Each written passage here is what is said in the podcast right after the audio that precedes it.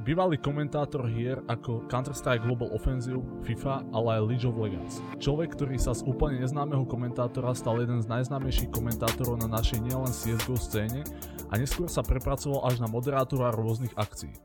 Avšak toto všetko je už minulosťou. Momentálne pôsobí skôr v pozadí esportu a sám sa nazýva esport špecialista. Moje meno je Samuel Trmeon Fabian a v dnešnom podcaste sa porozprávam s Vojtechom Presom, ktorého väčšina z vás skôr pozná pod prezivkou Vango. Ahoj Vango, vítaj u nás v Výkaste. Ahoj, ahoj, hezký úvod teda. Ďakujem, snažil som sa. Uh, ja som hneď v úvode spomínal, že komentovanie a moderovanie je minulosťou a asi sa zhodneme, že najviac ľudí si ťa spája práve s týmito dvoma slovami.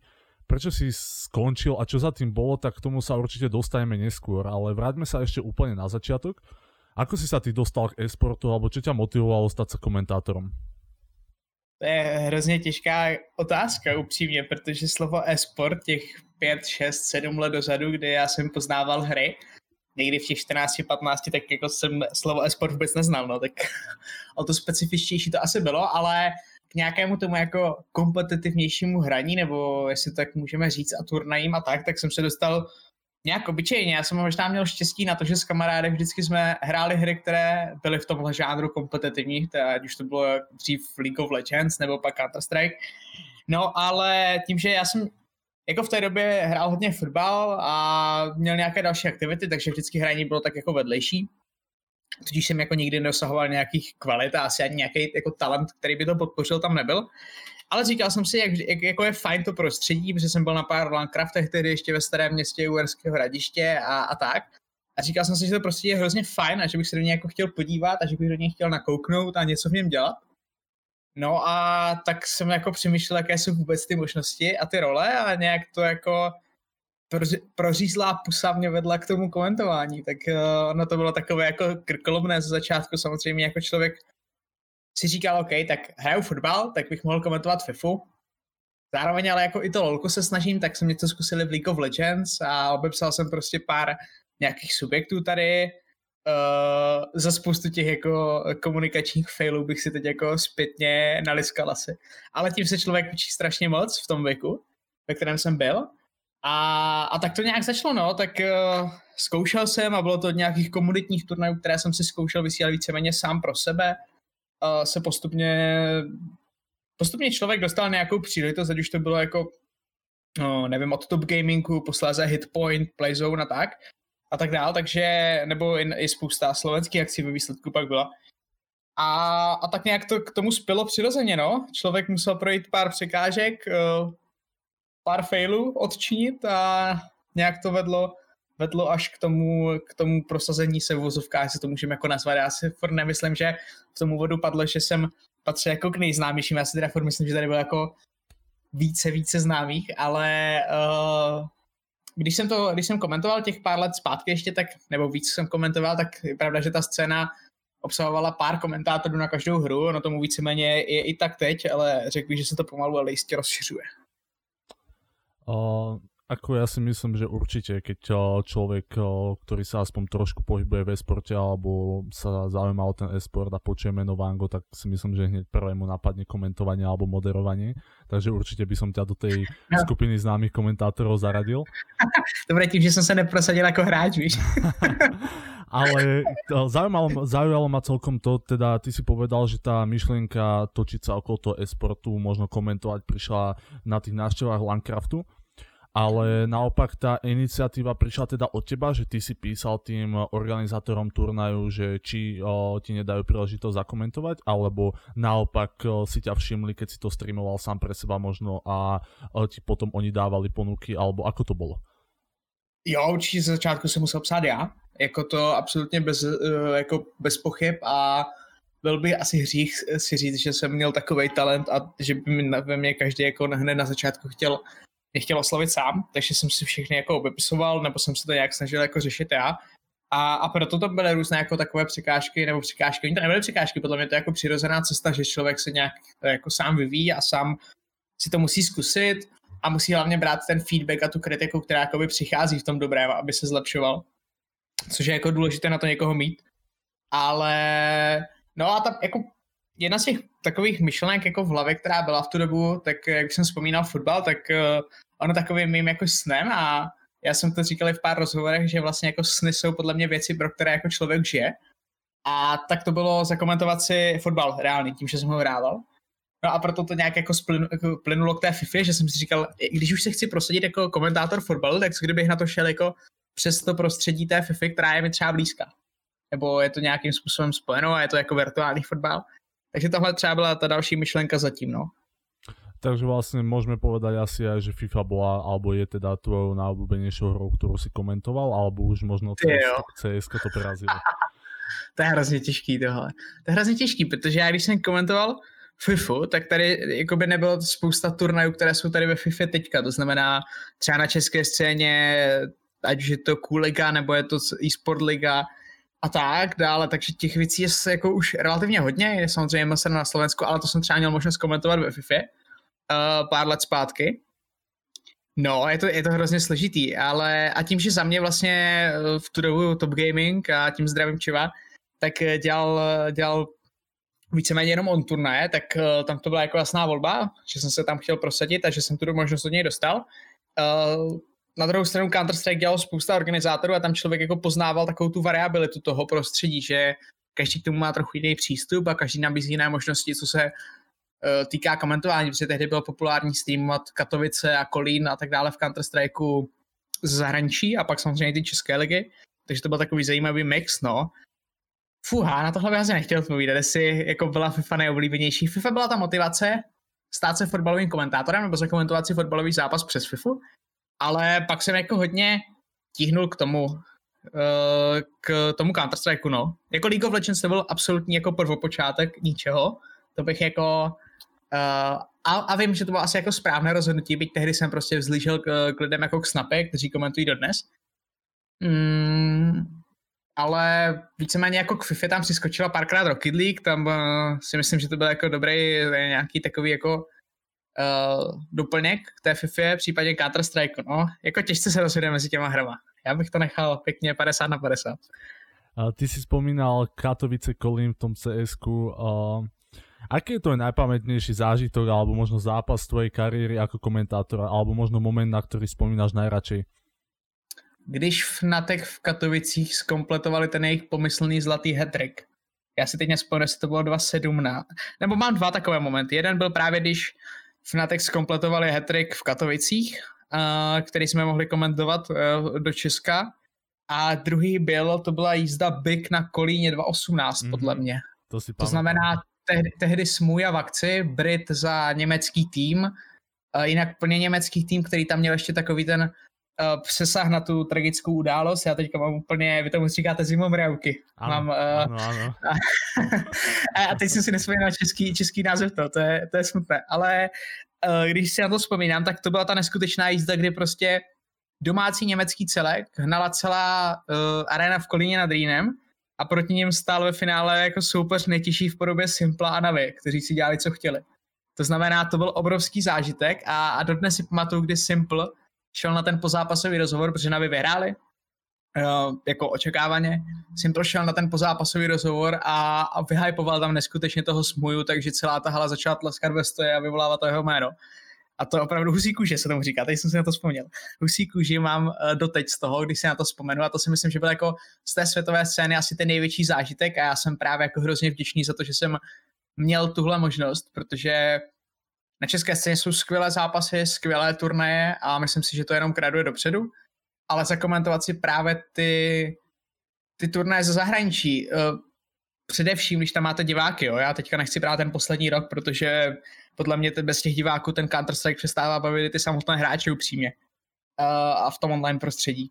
Tak to se zhodneme asi, že to není iba v cs ale že to je aj v športoch. To je pravda, no. Já hodně, nebo rád sleduju a poslouchám věci o anglickém fotbale, kde se říká, že je strašně těžké motivovat hráče každé tři dny hrát soutěžní zápas. Že už toho mají tolik, že to prostě nebaví bez těch diváků, ani že tam není ta energie. A to si myslím, že tomu tak jako trochu chybí tomu e-sportu.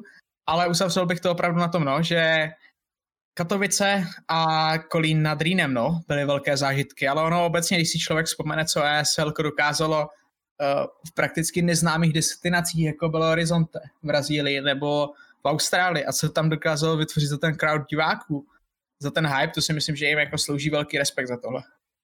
A naopak možno nejaký, máš nejaký najhorší zážitok alebo nejakú vec, na ktorú by si najradšej zabudol? To je hrozně těžký, protože já vyznávám takovou jako filozofii v životě, že uh, nebo filozofii, že zkrátka jednoduše některých jako věcí, které že tohle by mohlo být jako trošku navozenou otázkou, jako co se mi nepovedlo, takže bych jako mě to štvalo, nebo že se to jako takhle úplně nevyvedlo, ale a já se snažím jako těch věcí nalitovat, že každý, jako, každá člověka někam posouvá. A v tomhle asi nemám, nebo jako neřekl bych, že je tam nějaký jako hrozný. Jasně, že byly takový jako horší momenty, kdy člověk spal na lankách po jako ve spacáku uh, v té, ale jo, že to asi tak nebylo dřív nic příjemného, ale když jste si říkal, že tam jako v vozovkách pracujete, tak uh, byste nemusel spát na zemi.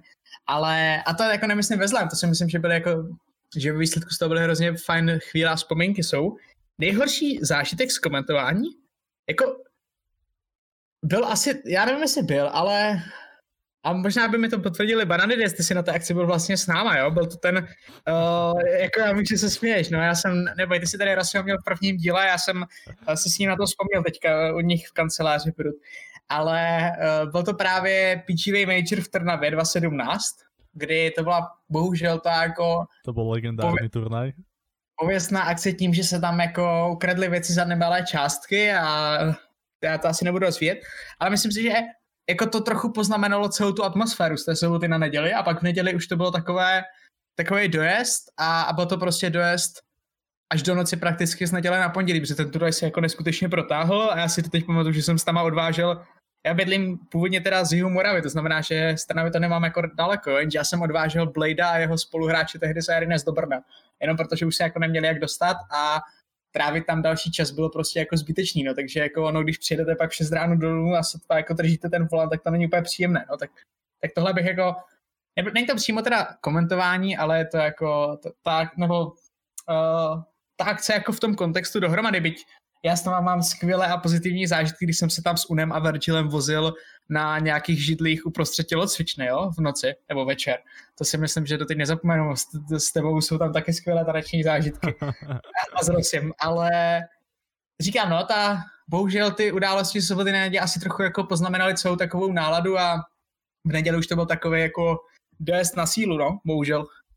Byť to bylo jako, byť to pak bylo skvělé finále podle mě, kde Erines jako málem se dočkali krásného triumfu. Uh, tak spíš bych řekl takhle, no, že jako ty pocity z toho byly takové pak smíšené a smutné v tom, že se to natáhlo, člověk jako ani za tím volantem nepůsobil úplně pak dobře a tak.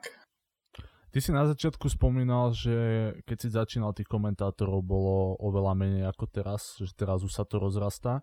Uh, za čím, alebo čo, čo si za tým hľadáš? Je to možno, že nejaká finančná motivácia, dá sa živiť tým komentovaním u nás, alebo je to možno skôr ako nejaká brigáda, alebo uh, čím si to vysvetľuje, že teraz je väčší počet tých komentátorov, ako bolo možno, ja neviem, tie 2, 3, 4, 5 rokov dozadu? No jinak uh, si to vysvětluji tím, že je víc akcí, nebo i víc dlouhodobějších lik, a to si myslím, že má nějakou souvislost. Souvisí to i s tím, že se rozšiřuje vůbec to povědomí o e-sportu a ta fanbase těch hardcore e-sportových fanoušků. To si myslím, že je další věc. Jestli jde o peníze, těžko říct, já tohle asi nechci úplně jako soudit, protože každý tu taxu má nastavenou nějak jinak, každý k tomu má něco ještě navíc, co k tomu může dát, takže jsou tady lidi, co si komentováním a něčím dalším živí třeba na full time. Nevím, jestli je tady někdo aktuálně, kdo se tím živí úplně na full time, to bych jako nechtěl kecat ale to bych neřekl. Já bych opravdu řekl, že jako jak roste popularita toho e-sportu, tak zkrátka jednoduše tak, jak já jsem v těch 16-15 byl takový jouda, co se chtěl dostat do té komunity, tak prostě jednoduše teď jsou ty lidi, kteří ten talent chtějí ukázat taky a chtějí se prosadit. Já si myslím, že je jedině dobře, protože zvýšit to prostředí jenom napomáhá tomu, aby se ti komentátoři dosavatní víc připravovali, chtěli tomu dát nějakou přidanou hodnotu a chtěli se ukázat tomu organizátorovi, že oni jsou ti, na které má ukázat i příště. Uh, som rád, že si to spomenul, lebo s tým súvisí moja ďalšia otázka. V čom spočíva príprava komentátora na nejaký zápas alebo turnaj? A v čem spočívá moje, nebo v čem spočívá... Môž, môžeš uh, povedať aj tvoja, ale možno aj všeobecne. já, já jako, kdyby se ptal právě všeobecně, tak já si nejsem jistý, jestli jsem hoden odpovídat, protože každý to má individuálně a já znám lidi, co to mají v hlavě, takže se nemusí připravovat a znám lidi, co to dokáží nějakým způsobem jako ukázat, že se možná připravovali, ale jistí si tím nejste, ale oni tomu divákovi prodá, to je jako výsledku asi taky správně. Tak když já, takže to nechci jako úplně soudit a vztahovat na jiné, já to teda můžu stáhnout asi na sebe, tak ta příprava začíná od těch jakoby a teď se budeme bavit, jo, je jedno, jestli to je večerní SA zápas BO1, nebo jestli to je prostě turnaj od čtvrtku do neděle. Uh, spočívá to v tom, že se člověk musí nachystat na to, co má jako ten opening, ne, vůbec, obecně, co je ten turnaj zač, proč ho ten tým hraje, co tam jsou za další týmy, o co se hraje, takové ty základní informace, které byste jako potřebovali. Ideálně je pak dobré i vědět formát toho turnaje, uh, protože ne třeba všichni fanoušci, a já to teď poznávám ve své práci, lidi, co jsou e-sport, znají ty pojmy jako Swiss, Round Robin a tak, takže je dobré i tohle třeba vysvětlit, nebo minimálně to znát vy, a ne, že řeknete, hraje se skupinová fáze, pak se hraje playoff, bracket a čus. Ale to je třeba jedna z těch věcí. Pak vy se musíte připravit na ten opening zápas a dost, dost pravděpodobně pak. To znamená, vy víte, co budete komentovat první, třeba Uh, víte, Sinners Brut budou první zápas uh, Saskia League, jo, teďka si vymýšlím.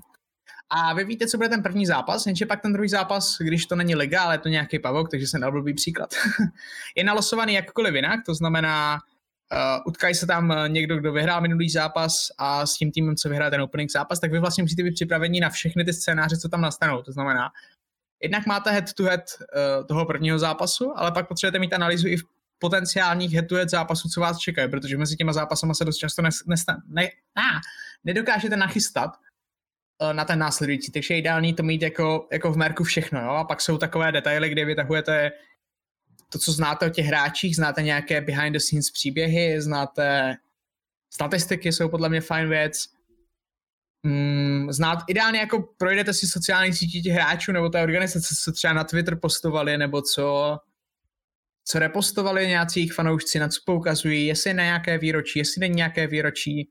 A pak můžete vytahovat největší zajímavosti, třeba, že zkrátka Big je Berlin International Gaming. Ale uh, no, tímhle směrem se to dá ubírat. A pak to záleží komentátor od komentátora, no, tak ta příprava asi spočívá i v tom, že někdo na to jde z fleku, někdo má rád nějaké nádechy a výdechy, nějaké rozmluvení se. Mě třeba hrozně pomáhala hudba předtím. Uh, a pak to záleží asi každý od každém. Já si do těch pamatuju, že ve Světavách jsem měl takový rituál, že když jsem komentoval pro Hitpoint a měl, jakoby spal jsem tam a další něco komentoval znovu, tak jsem to dopoledne se šel projít nebo něco. A úplně jako nemyslíte na to, na to, co bude, protože na to, co bude, se chcete fokusovat až od chvíle, kdy to jakoby má nastat abyste si nevypotřebovali takový ten myšlenkový pochod, který třeba můžete využít při tom vlastním komentování. Takže je to dost, eh, dost individuální, základem jsou pochopitelně statistiky, informace a nějaká knowledge a vůbec se jako i nebát prostě napsat si na papír. Jako. To je, nebo je mít někde v laptopu nebo v něčem, co máte k dispozici přitom, protože prostě nikdo z nás není takový genius, nebo jsou lidi, co to mají téměř všechno v hlavě, ale já říkám, že vždycky je lepší to mít i na papíře, i v hlavě. Mal si někdy před komentovaním trému? Alebo počas komentovania? Jasně, úplně před každým. E, dokonce i před tímhle podcastem.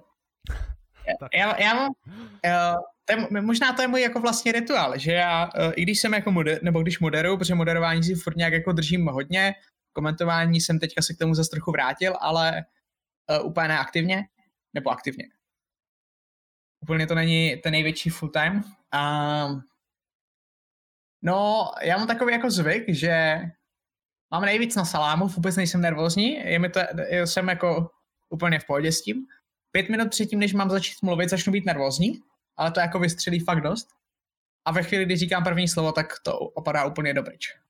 Mm-hmm. ale, ale taky jsem se k tomu jako nějak do, dostal, jo? Na začátku jsem byl nervózní od první do poslední minuty toho zápasu třeba. Ale to je jako praxe a vy potřebujete, to zná to prostředí a já furt jako tvrdím, že je rozdíl komentovat ze studia na monitor slash na kameru, když nevidíte diváky, ale ve chvíli, kdy vy víte, že ti diváci sedí za váma vedle vás kdekoliv, tak je to úplně o ničem jiném. Protože ta kamera se dá nasimulovat, to když někdo má vyloženě jako trému, a já jsem i jako s lidma úplně mimo esport pracoval na tom, jak se postavit před kameru, jak mluvit a nemluvit a tak. Uh, dneska řekla asi po 150. a tak, nevím proč vůbec, ale pojďme dál. Hm, přesně to je jedna z věcí, co mimochodem jsem jim taky vytýkal. A nebo vytýká. Já jsem teda hlavně učil, jak jsem si to mají stopnout a jak se mají právě nadechnout na ten začátek, aby se jako trochu vydechli. Ale to je jedno. A... Uh, no promiň, o, o tebe sa vie, že takisto potom, ako si skončil komentovanie, alebo možno ešte predtým, ako si skončil komentovanie, tak si aj moderoval niektoré akcie, či už esportové, ale aj mimo esportu. Čo sa, e, čo sa ti robilo celkovo lepšie, moderovanie alebo práve to komentovanie? Moderování, většinou. A prečo? Protože tam, tam cítit, cítit ty lidi uh, ne jejich oder, ale uh, ten vibe, který oni mají a jak je to baví. A dá se to tomu jako přizpůsobit. To když teďka to řeknu, jasně, to stejně máte na e-sport offline akci a to byl ten rozdíl, který jsem chtěl popsat v té minulé odpovědi, že uh, právě když jste na offline akci a moderujete, tak taky ty jako slyšíte ty diváky a cítíte z nich to, jestli se jim to líbí, jestli někde máte přitlačit nebo ubrat. Ale když opravdu moderujete, a já jsem, a já moderuji jako od kulturních po sportovní akce, tak vy to vidíte a slyšíte hned, nebo před covidem jste to viděli a slyšeli hned. To znamená, tam právě přichází takové ty momenty, kdy vy s tím mikrofonem promluvíte a v tu chvíli na vás jde, nebo na mě teda, já to mám jako muž stavěn na sebe, na mě šla ta energie toho publika a toho, co to publikum chtělo slyšet. Zase na druhou stranu, jako pro někoho je to extrémně velký stres faktor, protože, jak už jsem říkal, když stojíte na kameru, tak se to dá nasimulovat, protože vy si musíte jenom představit, že za tou kamerou nikdo není, takže na vás kouká pár tisíc lidí, tak prostě vy musíte ignorovat, protože podle mě, jako spousta komentátorů by na to měla jiný názor, podle mě jako základ nečist Twitchet. A, a jsem, když jste komentátor, nebo jakýkoliv jiný chat přitom. Ale, eh, a právě to jsem, to si myslím, že spousta jiných by řekla, že ne, ale že to jako je dobrý. Ale tam se právě uvědomujete to, že na, mluvit jenom na kameru a na monitor je rozdíl proti tomu stoupnout si na tu stage a začít mluvit k těm lidem. Ale bavilo mě to víc. Bylo to takové jako akčnější. Uh, teraz sa dostaneme teda k tomu, čo sme riešili na začiatku a teda tvoj koniec s komentovaním. Čo bol teda ten dôvod, alebo na, uh, kde nastal zlom, kedy si si povedal, že je na čase skončiť? Já když jsem věděl, že se o tomhle budeme bavit, tak jsem si přemýšlel, jestli to informaci najdu nebo ne. Ale já jsem v té době měl za sebou rok, kdy jsem podle mě odkomentoval třeba 20 různých eventů, jo, a můžeme se bavit, ten event mohl mít den a mohl mít tři, jo. Ale něco takového, nějaké takové číslo to bylo. A ono to bylo v kombinaci s tím, že já už jsem cítil, že jednak už tomu nedávám a to, to byla vždycky moje jako vnitřní přesvědčení, že k tomu chci dávat maximum, to znamená od přípravy po nějaké zpětné vyhodnocení, po prostě sebereflexi a říct si, OK, jdem do toho dál. A to jsem začal cítit, že jsem najel na nějaký stereotyp, kdy to bylo OK, nějaká jakáž takáž příprava, komentování, faktura, vyhodnocení dobrý. A pak už to bylo jako, no, to zvládnu bez přípravy tohle, komentování, fakturka a dobrý. A to jsem cítil, že je špatně, jo, že tomu nemám co dát a že je potřeba, abych si od toho dal prostě pauzu a já většinou teda v životě jako skáču do, do věcí po hlavě, to znamená, když jako já potřebuji pauzu, tak ta pauza musí být razantní.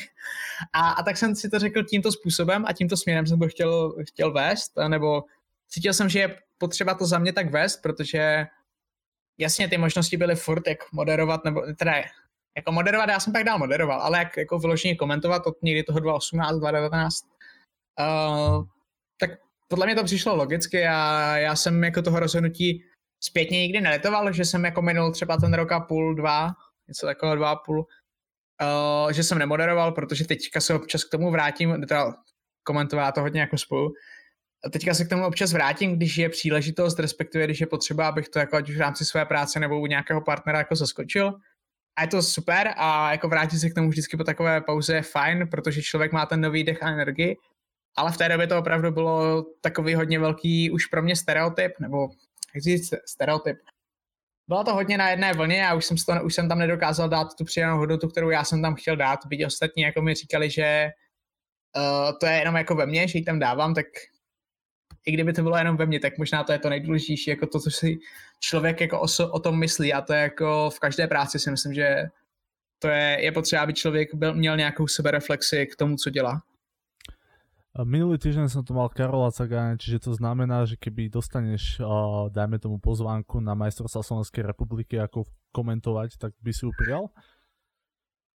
já bych se první možná zeptal, jestli, jestli nejsou, jako aktuálně, kdyby to teď přišlo, tak ti úplně zcela upřímně můžu říct, že bych se první zeptal, jestli skutečně není ještě někdo lepší v možnostech, a teď se bavíme, jo, pod slovem možností může být podobně finančních, eh, nebo podobně finanční nároky, podobně časová dispozice a tak dále, a tak dále. Zeptal bych se, jestli někdo v těchto možnostech není lepší, nebo talentovanější, nebo z větší třeba praxí v poslední době, kterou já nemám, než já, než bych to vzal, nebo než bych jako o tom uvažoval. Mm-hmm. Protože si myslím, že je jako škoda, abych já se spal někam, když by ty parametry mohl mít někdo daleko lepší, o kterém se třeba až tolik neví, jo? nebo něco podobného. Dobre, posuneme sa ďalej, uzatvorme kapitolu komentovanie. Uh. Uh, o tebe sa vie takisto, že po tom, ako si skončil komentovanie, uh, alebo môžeme teda povedať aj to moderovanie, tak si začal pracovať v oblasti marketingu a sociálnych sietí ale aj s tým si nakoniec skončil a chcem sa ťa opýtať, súviselo to s takým istým problémom, ako si mal pri tom komentovaní, alebo čo za tým bolo? Fuha, teď mi dochází, že já jsem, si, já jsem to nikdy nespojoval, ale lehce možná jo. Tam byl teda jako přesah ještě trochu větší. Já jsem původně nastupoval do českého startupu, který byl odkoupený francouzskou společností a mě to mezinárodní prostředí vedené francouzi úplně jako nesvědčilo jako lidsky. A, nebo lidsky. No, jako bylo, bylo jako možnost se posouvat, eh, možnost jako něco budovat a já jsem jako těch, já jsem tam nastoupil v 19 snad dokonce, hned po matur, nebo hned po maturitě, pár měsíců po maturitě do toho českého, do toho českého startupu.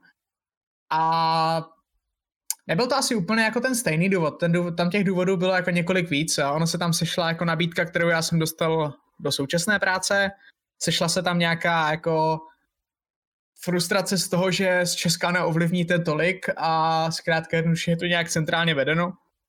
A vy s tím můžete souhlasit nebo ne a tam eh, těch důvodů jako bylo spousta. Ta firma ve Francii se podobně rychle vyvíjela, jak ta v Česku, to znamená, taky to byl takový startup, takže žádné procesy se moc neřešily, ale teď jste jako měli řešit na mezinárodní úrovni, což bylo prostě absolutně crazy. Ale teď se ta firma skvěle stabilizovala a jim hrozně točím palce a, a jsem tam jenom za dobře s těma lidma. Nicméně, no, jako už, já už, já jsem, ne, jako, tam možná já jsem eh, se dostával na pozici, která, na kterou to chtělo jako daleko zkušenějšího člověka, protože ona byla hodně specifická v marketingu.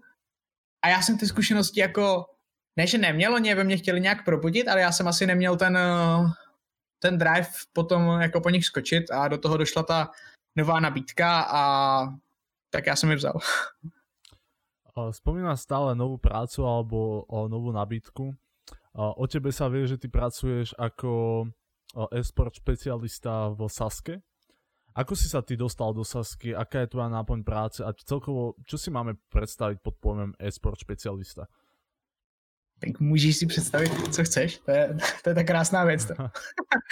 uh, ne, tak uh, mě Saska oslová na Lentkinu, o které možná taky tady bude řeč, protože to bylo jako takové mé specifikum při té bývalé práci, ale tak klasicky, nebo klasicky.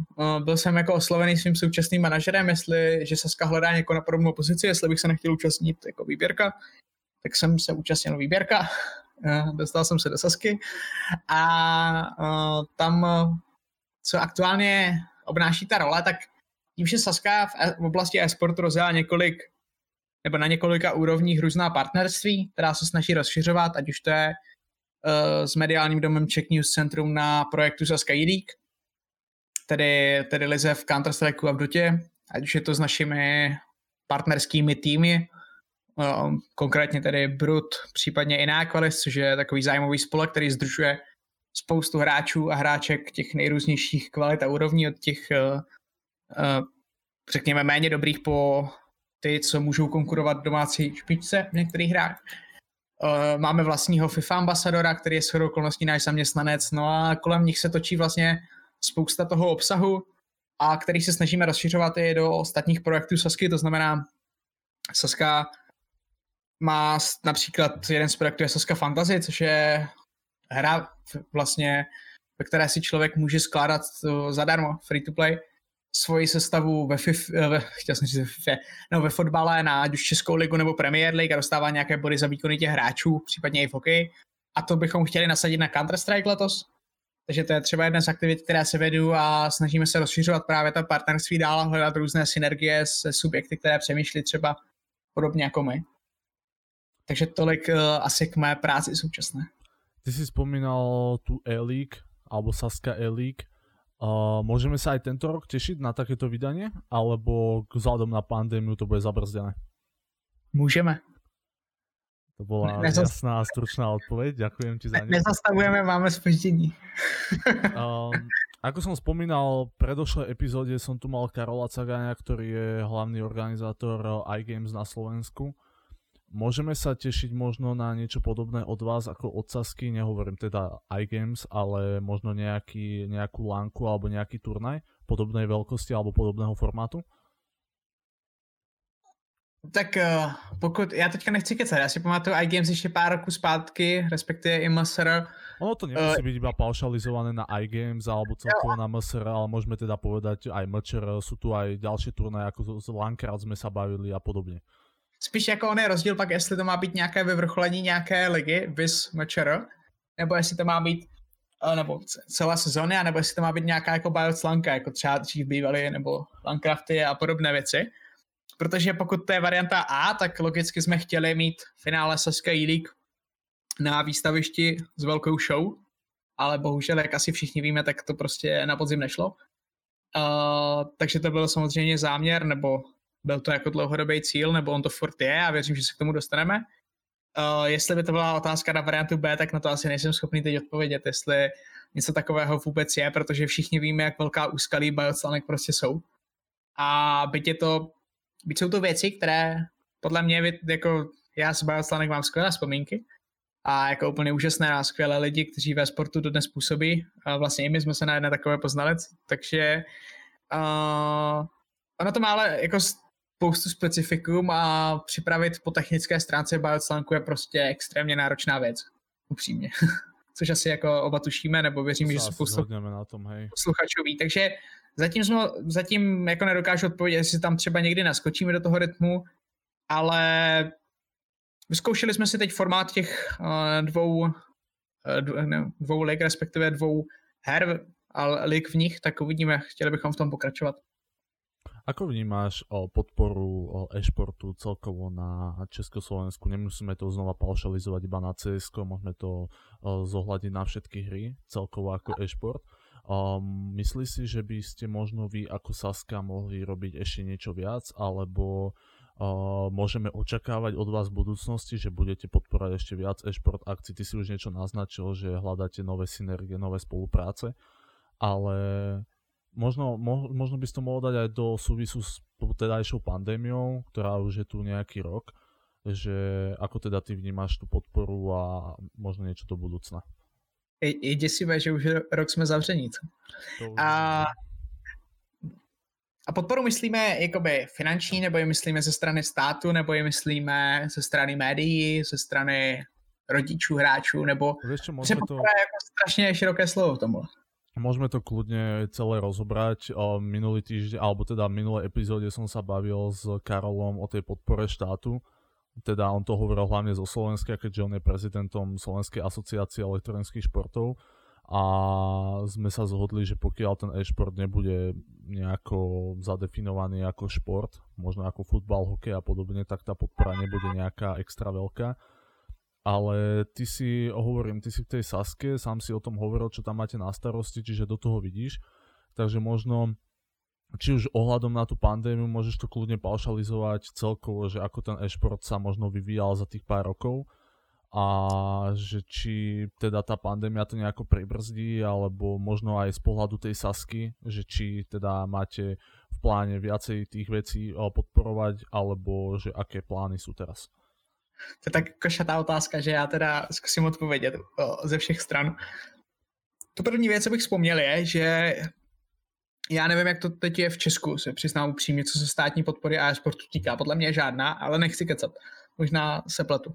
Ale to by odpověděli jiní na mé pozici. Co já vím, je, že uh, budeme vyhlašovat poprvé e-fotbalistu roku za týden, pokud se ne, pardon, za měsíc, pokud se nepletu. To znamená, tak jak vyhlašujeme nejlepšího fotbalistu roku, fotbalistku roku a tak dále, tak Fotbalová asociace České republiky zavedla v rámci projektu e právě tuhle aktivitu, že budeme vyhlašovat nejlepšího fotbalistu roku, což už je nějaké eh, fotbalistu, tedy FIFA hráče, což je nějaké přiblížení se jako mainstreamu v tom. Uh,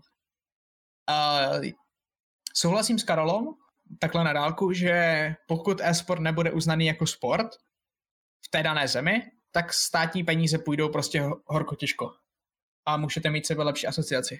Nebo já mám takové tušení a je to můj osobní názor tohle, ale uh, uvidíme. Uvidíme, jak to jako ve výsledku dopadne a jestli to právě pandemie nezrychlí. Bohužel já si myslím, že uh, tady naše orgány v Česku minimálně mají na starosti úplně jiné věci teď.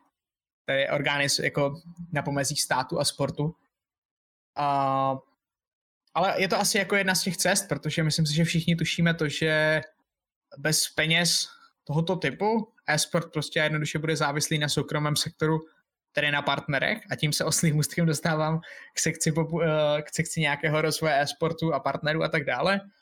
Uh, jasně médii létají zprávy, jak e-sport uh, roste a jak do něj chodí partneři a tak, ono to je jako krásné, ale nesmíme si jako zapomínat na jednu věc, že e-sport je nějakým způsobem dotovaný z marketingových budgetů firm, což jsou budgety, které se většinou při finančních krizích jakoby škrtají z velké části. A je jedno, jestli to je dobře nebo špatně. Já jako z pohledu marketáka mám, nebo bývalého mám jako nějaký názor, ale spousta těch manažerů firm má logicky jakoby konzervativnější názor. Hm. A když se podíváme tohle optikou, tak ano, teď se nám tady bíjí takové dva proudy, a sice, nebo bíjí, oni jako úplně se nebíjí, ale jednak firmy chtějí vstoupit do e-sportu, protože to je cool, trendy a chtějí se na tom nějakým způsobem participovat. A jednak jako je otázka pak ta finanční stránka. A jejich možnosti i vzhledem na tu pandemii, protože prostě co si budeme nalhávat, eh, je to zásah do rozpočtu téměř v jakémkoliv sektoru. A když tam bylo nějaká ještě ta podotázka na to, jako co Saska, tak my bychom ty aktivity pochopitelně jako by chtěli v rámci těch možností, co máme a nemáme, protože taky podle mě je důležité uh, myslet i na to, že ne každý vydavatel hry a jeho licenční podmínky jsou v pohodě s, se společnostmi typu Saska. Mm-hmm. A, a to jako je nějaký limit, ale neříkám, že to je limit, přes který prostě nejede vlak. Nebo u některých nejede, u některých uh, jede svým způsobem. Takže ty, je potřeba ty cesty hledat jinde, ale my se o ně snažíme a snažíme se právě docílit toho, že můžeme pomoci na více sférách českému e-sportu ono to jako nutně nemusí být pomoci finanční, no, to těch možností podle mě toho rozvoje a propagace je spousta. Když, máte, když jste taková, když jste firma, která na to má nějakou kapacitu a má právě možnost eh, to propojit i na jiné projekty, které v rámci té společnosti děláte. Asi a, sa... no. Pardon, povídej, povídej. Asi sa obidva zhodneme teda, že o, ten e-sport dopredu ide, predsa len keď sa vrátime tie 3-4 roky dozadu, keď sme boli aj spolu na tom PGV Majori, tak boli možno 3-4-5 laniek za celý rok na celom Československu, ak teda nerátam MČR, iGames, MSR a podobne. Takže určite sa zhodneme, že to ide dopredu, ale myslí si, že sa dokážeme dostať niekedy v budúcnosti na úroveň tých vyspelejších krajín, teraz mám na mysli skôr Švédsko, Dánsko a podobne, kde ten e-sport sa už vyučuje na školách? tak ono záleží, jakým směrem to půjde, protože ta komunita těch e-sport fanoušků a e-sport nějakých fanatiků, hráčů uh, a vůbec těch lidí, co ho dělají, je strašně, nechci říct malá, ale prostě jednoduše není to, nejsou to desítky, stovky tisíc lidí, kteří jsou zapsaní ve fotbalových asociacích. Takže ono to i tímto smyslem spěje, že mi možná trochu chybí, že ty komunitní akce nejsou, nebo že nejsou ty biotslanky, že nejsou ty menší akce, kde právě vznikají tady tyhle lidi, kteří to začnou dělat na téhle malé úrovni, ale pak si někdy může vytáhnout a je potřeba rozvíjet nejenom hráče a vychovávat nové hráče, ale je potřeba vychovávat vlastně celý ten trh a posouvat ho tak kupředu vlastně společnými silami. Takže jestli se dostaneme na úroveň těch států je otázka, já věřím, že je začneme dohánět. E, vždycky tam asi nějaký rozdíl bude. A bude otázka přístupu právě veškerých institucí a veškerých subjektů uh, jak rychle možná půjdeme jako předu. Ty keď si prišiel na začiatku do Sasky, tak uh, aký byl ich pohled na e-sport? Měli ho rádi? Stejně jako mě. uh, ne, uh, byl hodně zajímavý v tom smyslu, že jsem začal potkávat v Sasce lidi, kteří dřív třeba hráli původní Counter-Strikey, ještě jedna šestky, anebo úplně ještě ty, ten pravěk A, a vlastně teď začali zjišťovat, že v tom něco jako profesionálního nebo poloprofesionálního je a že se to vlastně jako posunulo ku předu strašným směrem. Takže já ve svém okolí teď mám jako spoustu takových hráčů, kteří dřív hrávali hry a teď zjistili, že se vlastně můžou jako, i když mají rodinu, tak zapnout třeba s kamarády a zahrát si znovu. A to si myslím, že jako je docela, že je jako skvělý fakt toho, že jsou tady i takovýhle fanoušci, kteří se na to můžou prostě podívat. A, a můžou, můžou tam najít nějaké své oblíbené týmy a hráče, tak jak se koukají na fotbal, tak se můžou koukat zkrátka jednoduše na, na e-sport. A v tom je to kouzlo toho, co já jsem objevil v Sasce, nebo jakou já jsem měl skvělou možnost do Sasky, protože těchto lidí je tam několik a je to zajímavý pohled, no. Určitě to nebylo jako odsouzeno, že to je nějaká divná věc. To si myslím, že ne, že právě naopak uh, mám tu možnost, uh, nebo měl jsem tu možnost nastoupit do týmu a do společnosti, která jako žije těmi projekty, co dělá. To Saska podporuje spoustu projektů i v oblasti sportu, třeba v rámci Českého olympijského výboru a podpory dětí ve sportu. Takže všechny aktivity, co Saska dělá, tak je do nich nadšená a ta sport je jednou z nich. Vy ako Saska ste známi tým, že okrem iného podporujete aj tým Brut, alebo teda spolupracujete s týmom Brut.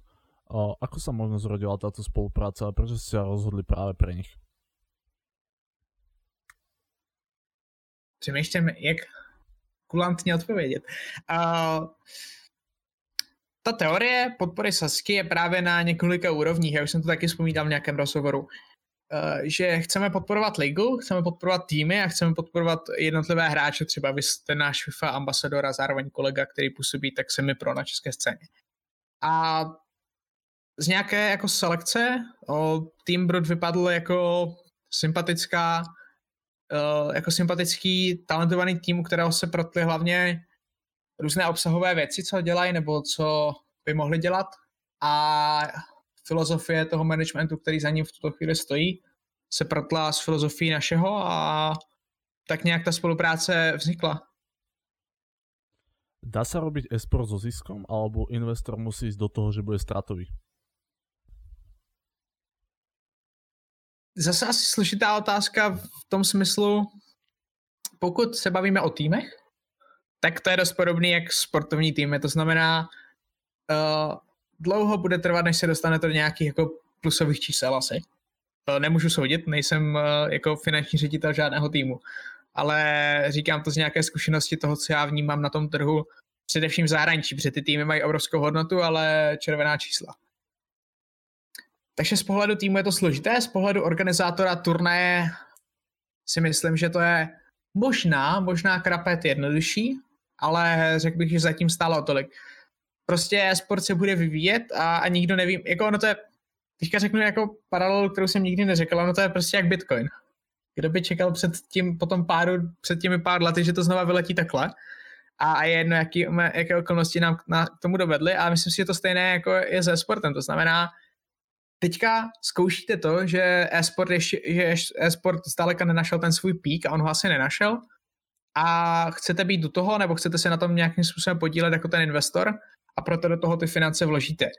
Pokud je investor, který teď vloží finance do e-sportu s tím, že za rok na tom jako vydělá tolik, co by vydělal na nějakém akciovém trhu, tak si myslím, že je to šílenost. Opravdě. Ale to je jenom můj subjektivní názor a tady asi nemůžu jako mluvit za investory. No vieme, že čo sa týka tých organizácií, tak ja si pamätám napríklad Majestic Lions, že tam bol veľký status písaný na Facebooku, kedy tam hovoril majiteľ, že jednoducho bol stratový od začiatku a veľké peniaze tam prerobil, tak preto sa aj pýtam, že asi z hľadiska tých organizácií to je asi na bode mrazu by som povedal. Možno teraz tak on, to lepšie, nevím. Ono je jako strašně složité, je to, jak vůbec uh, vy nad tím přemýšlíte. Se nad tím přemýšlíte tak, že OK, teď tady čtyři roky budeme topit peníze, ale zaplatíme dobře hráči, zaplatíme dobře zaměstnance a uvidíme. Jako takže typický startup. a, a nebo jestli nějakým způsobem chcete přemýšlet tak, že můžeme tady ušetřit, máme takové partnery, takový rozpočet, takové naše finanční plánování. Třeba jo, ty možnosti se jako nutně nevylučují, ale je důležité asi nad tím jako takhle přemýšlet, jo, jestli chce člověk dotovat dotovat nějakým způsobem organizaci z vlastních peněz a nenabídne třeba svým potenciálním partnerům nic zajímavého, tak to si taky myslím, že jako není úplně dobrá cesta. Já teďka jako půjdu do extrému, ale podívejte se na to, co G2 předvádí prostě se svými partnery, nebo jaké reklamy vůbec pro své partnery dělají.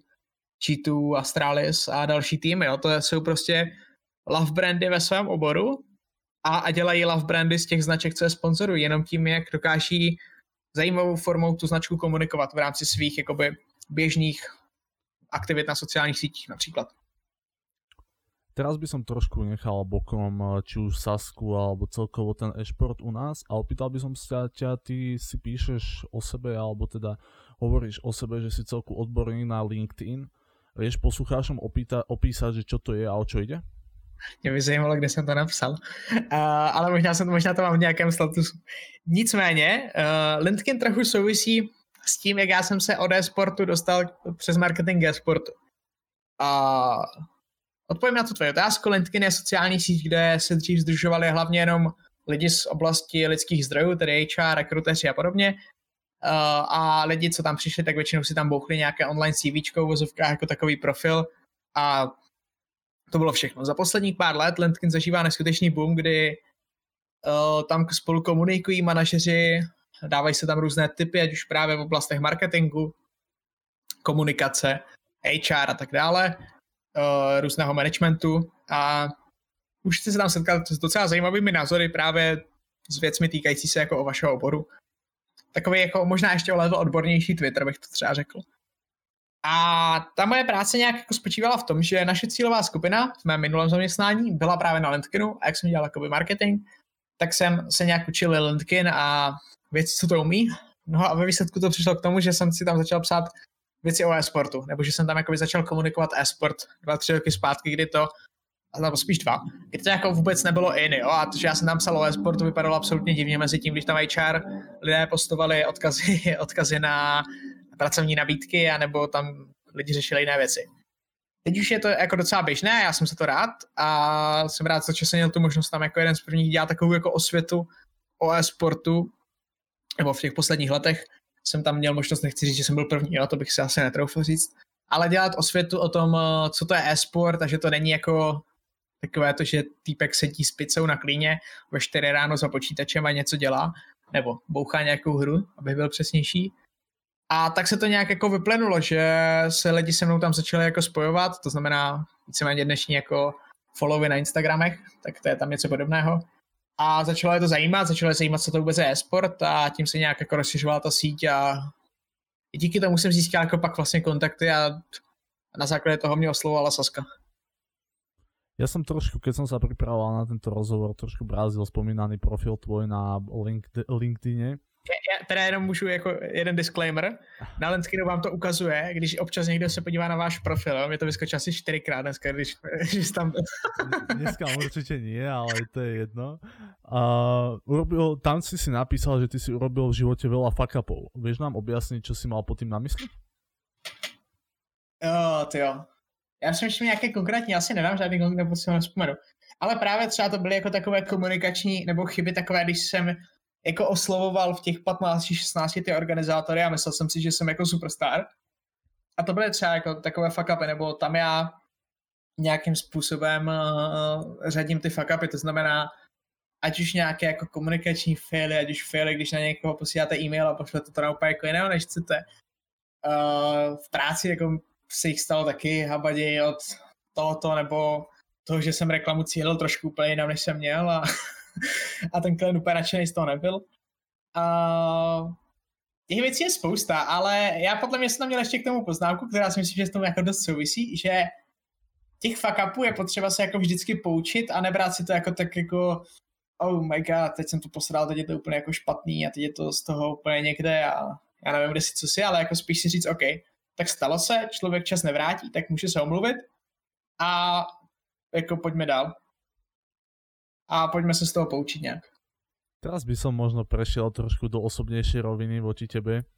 A ja si ťa pamätám vždy ako vysmiatého a v pohode týpka, však predsa len sme to tu aj trošku načali už, že sme sa spoznali na tom PGV Majori, kde sme prežili fakt asi spomienky tam budeme mať do konca života. Ja, jako, ja bych řekl tu osudovou hlášku, ale ja neviem, jestli... To si myslím, že sa to teraz nehodí. A preto ma prekvapili a potom keď som skončil s cs alebo celkovo s, či už s koučovaním, hraním, manažovaním a podobnými vecami, tak uh, som sledoval samozrejme tvoj Facebook a Instagram. A preto ma prekvapili tvoje reakcie, či už teda na tom spomínanom Instagrame alebo Facebooku, ako strácaš chuť do práce podob- a podobne som videl na tebe, že si taký negatívny. Čo sa dialo?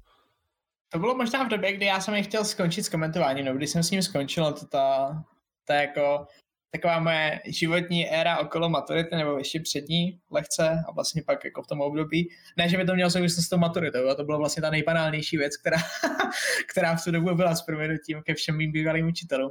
A já jsem měl jako takové období v životě, kdy jsem přemýšlel hodně jako negativně, hodně deep a dával jsem to dost jako najevo, nebo nemluvil jsem o tom přímo, ale dával jsem to jako najevo, že mám prostě jako deep věci a to tak spolu nějak souviselo, já jsem tam řešil nějaké jako věci v osobním životě, do toho prostě byl, bylo to komentování, které mi předůstalo přes hlavu, to řeknu úplně jako otevřeně, já jsem jako bral každou nabídku jenom protože jsem prostě chtěl si dokázat, že na to mám.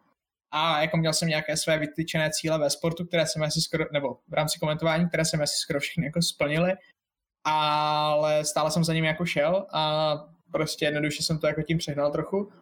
Takže jsem, jako já nemůžu říct, že jsem na tom burnout, no jo, jako říct 18 nebo 19, že jste burnout, je šílenost, tak to doufám, že jako říct nemůžu, ale uh, no jako, já jsem neměl z ničeho v životě radost v tu dobu. A ne, jako neuměl jsem to najít a jsem to ani jako nechtěl hledat. Když se lidi snažili mě uh, nějak jako posunout k tomu, co by mi tu radost mohlo dělat, tak já jsem to většinou jako odmítal s tím, že mi vyhovuje ten stav.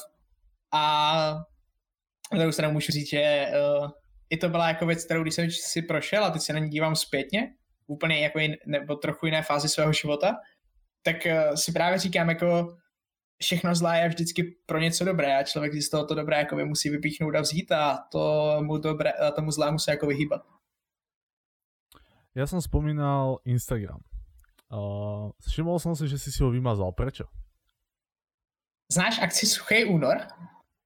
Poznám, ano. Tak my máme, v Č- já to teda vysvětlím pro posluchače, co to neznají, Suchý únor je v Česku aktivita, kdy ta se snaží jako upozornit na množství alkoholu, které člověk pije a tak dále. A je prostě aktivita, že vy se tam můžete přihlásit, ale nemusíte, ale taková tradice. Preruším, já povím iba pre slovenských fanoušiků, že únor je február, aby věděli.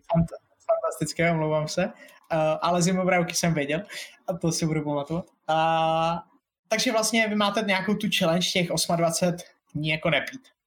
Já jsem si řekl, že tu challenge trochu si jako otočím, protože Instagram je věc, která člověk může strašně dát, ale strašně mu vezme.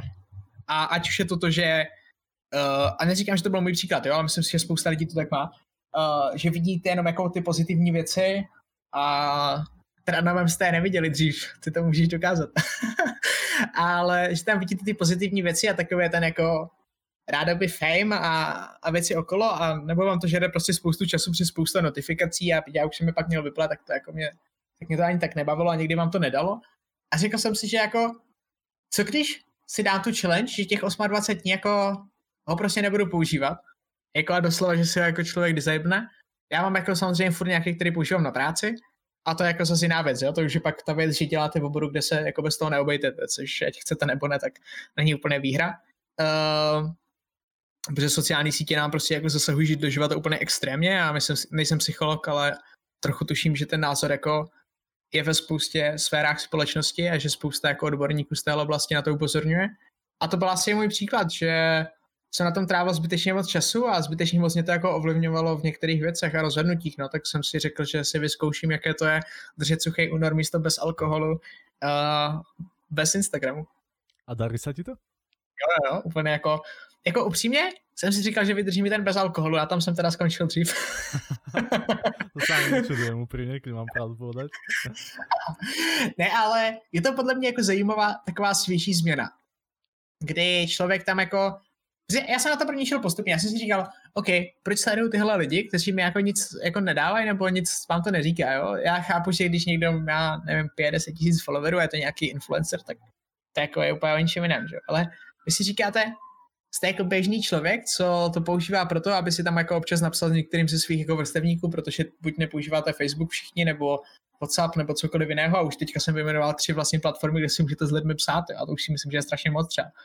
A No a nějakým způsobem to jako k tomu spělo a já jsem si říkal, proč to jako neskusit a spíš jako, vy si říkáte, podle mě to je jako nějaký i termín v angličtině, já si ho teď nespomenu, ale on je to takový termín, že nechcete o něco přijít a proto na té síti jste.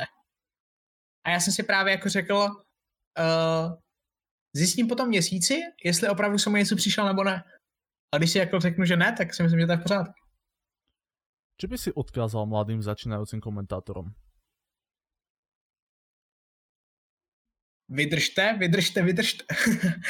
uh, no, jako výdrž je podle mě klíčová věc. Vy musíte přijít takovéto období, kdy si budete říkat, oh, teď už jsem odkomentoval prostě dost v tom pokojíčku, když už jako eh, je, si mě musí vytáhnout někdo z té z toho iGames, nebo z té E-League, nebo z té Cool ligy, nebo z kemakoliv. Ale potřeba to prostě jako vydržet, zkusit být proaktivní v tom, a hele, já jsem tady komentátor, tady máte nějaký můj záznam, myslíte, že byste mi na to mohli dát aspoň feedback? Uh, rád, si ho, rád, si, rád bych si ho poslech, abych se věděl, jak se vám posunout, byť vím, že třeba teďka máte obsazený komentátorský půl, tak chápu, že tam není místo, ale kdyby bylo, tak dejte vědět. Zkusit se prostě ukázat, těch uh, soutěží, které se hrají, je spousta, tak těch turnajů jak by smet a z toho vy můžete získávat i zkušenosti a hlavně z toho získáváte ty reference, že prostě nejdete od nuly a každá zkušenost je jako dobrá a každá zkušenost vás může, může v tomto směru posunout. Takže vydržte, nebojte se toho a když uděláte chybu, tak ji prostě uděláte, no tak jsme lidi a každý z nás chybuje. A na záver, aké sú tvoje plány na rok 2021 a kde vidíš scénu e-športu na Československu možno o rok? Ty jo, já přemýšlím, která je těžší otázka. uh, mé vlastní plány, uh, životní nebo e-sportové? Kludně můžeš oboje. Přemýšlím, jestli mám nějaké životní. mé e-sportové plány, já nevím, já bych chtěl jako dělat co nejlíp práci, co mám možnost dělat, za kterou jsem vděčný, tak bych ji chtěl umět dělat ještě líp. A chtěl bych právě dorošit to, co chceme v Sasce, to znamená pomoct české scéně růst směrem vzhůru. A ať už to bude tím, že dokážu předat nějakou zajímavou informaci nebo dokážu uh, pomoct nějakému komentátorovi v rámci našich projektů nebo nějakému hráči nebo komukoliv, tak zkrátka jednoduše tímhle způsobem mít a to, protože to člověka strašně naplňuje, když vy vidíte, že dokážete posunout někoho dál, tam, kam vy víte, že zdaleka na to nemáte, ale můžete dát jednu radu, která zapadne do nějakého toho cyklu a pomůže mu, pomůže mu růst. Takže to je takový můj jako osobně profesní plán ve sportu. A co se týká, kde vidím scénu za rok, tak podle mě jako bohužel i letošek bude strašně skřivený uh, tou čínskou věcí, co tady létá, upřímně a hrozně rád bych byl, aby to už tak nebylo, ale myslím si, že všichni tak nějak tušíme, že ten rok tím bude nabořený, takže já věřím, že tak jak jsme se báli, jak přečkáme ten loňský rok, tak věřím, že přečkáme tenhle a položí celá ta sportová scéna základy pro velký růst v tom roce následujícím.